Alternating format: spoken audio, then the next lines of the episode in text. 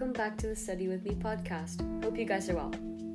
On today's episode, we'll be covering electric circuits, which is S B ten A of the S B ten electricity unit. I say this as a little memo during the beginning of every episode, but this project has initially been started by me as a form of my own personal revision. All of my information is sourced from the resources provided by my school, and I follow a structure that aligns with my exam board syllabus. I take G C S E and Excel separate or triple science, thus, some of the content I may cover may not be relevant to you. So I think I've covered everything. I'll try and keep all of my information as easy to understand as possible. So let's get started. To understand why metals can conduct electricity and how exactly do wires work, it's important to understand a metal atom's electronic structure. Let's use sodium as an example. So sodium is a metal which has one electron in its valence shell, or outermost shell. Since the single electron is furthest away from the positive nucleus which keeps it attracted, it has the weakest electrostatic forces of attraction. That negative electron is attracted to the positive nucleus due to the fact that opposites attract.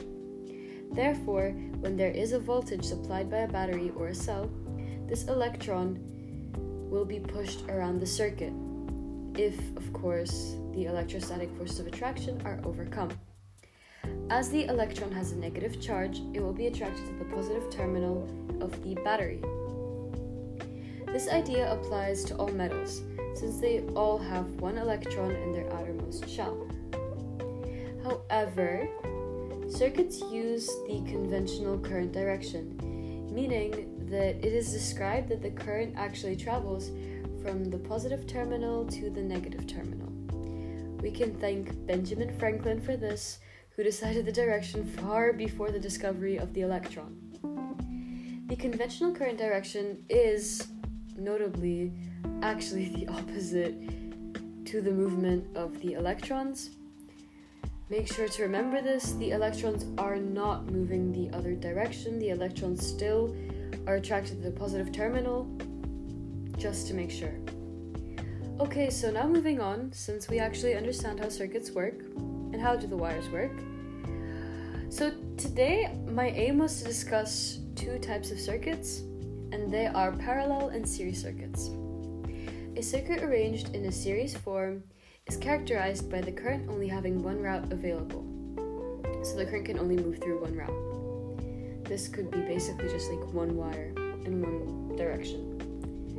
So in a parallel circuit, however, the current has multiple routes that it can flow through. In a series circuit, you cannot individually turn components on and off. If one component of the circuit fails, the rest doesn't work either.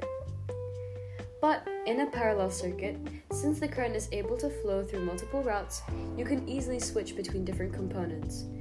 For example, you can turn one light bulb on, on and the other off, without affecting the rest of the light bulbs. So, honestly, I'd say this is the end of the mini-sode. There will be a follow-up episode including more details regarding this topic in the next upload. Honestly, all I did today was I covered the page. That's how I usually work, I just cover the pages.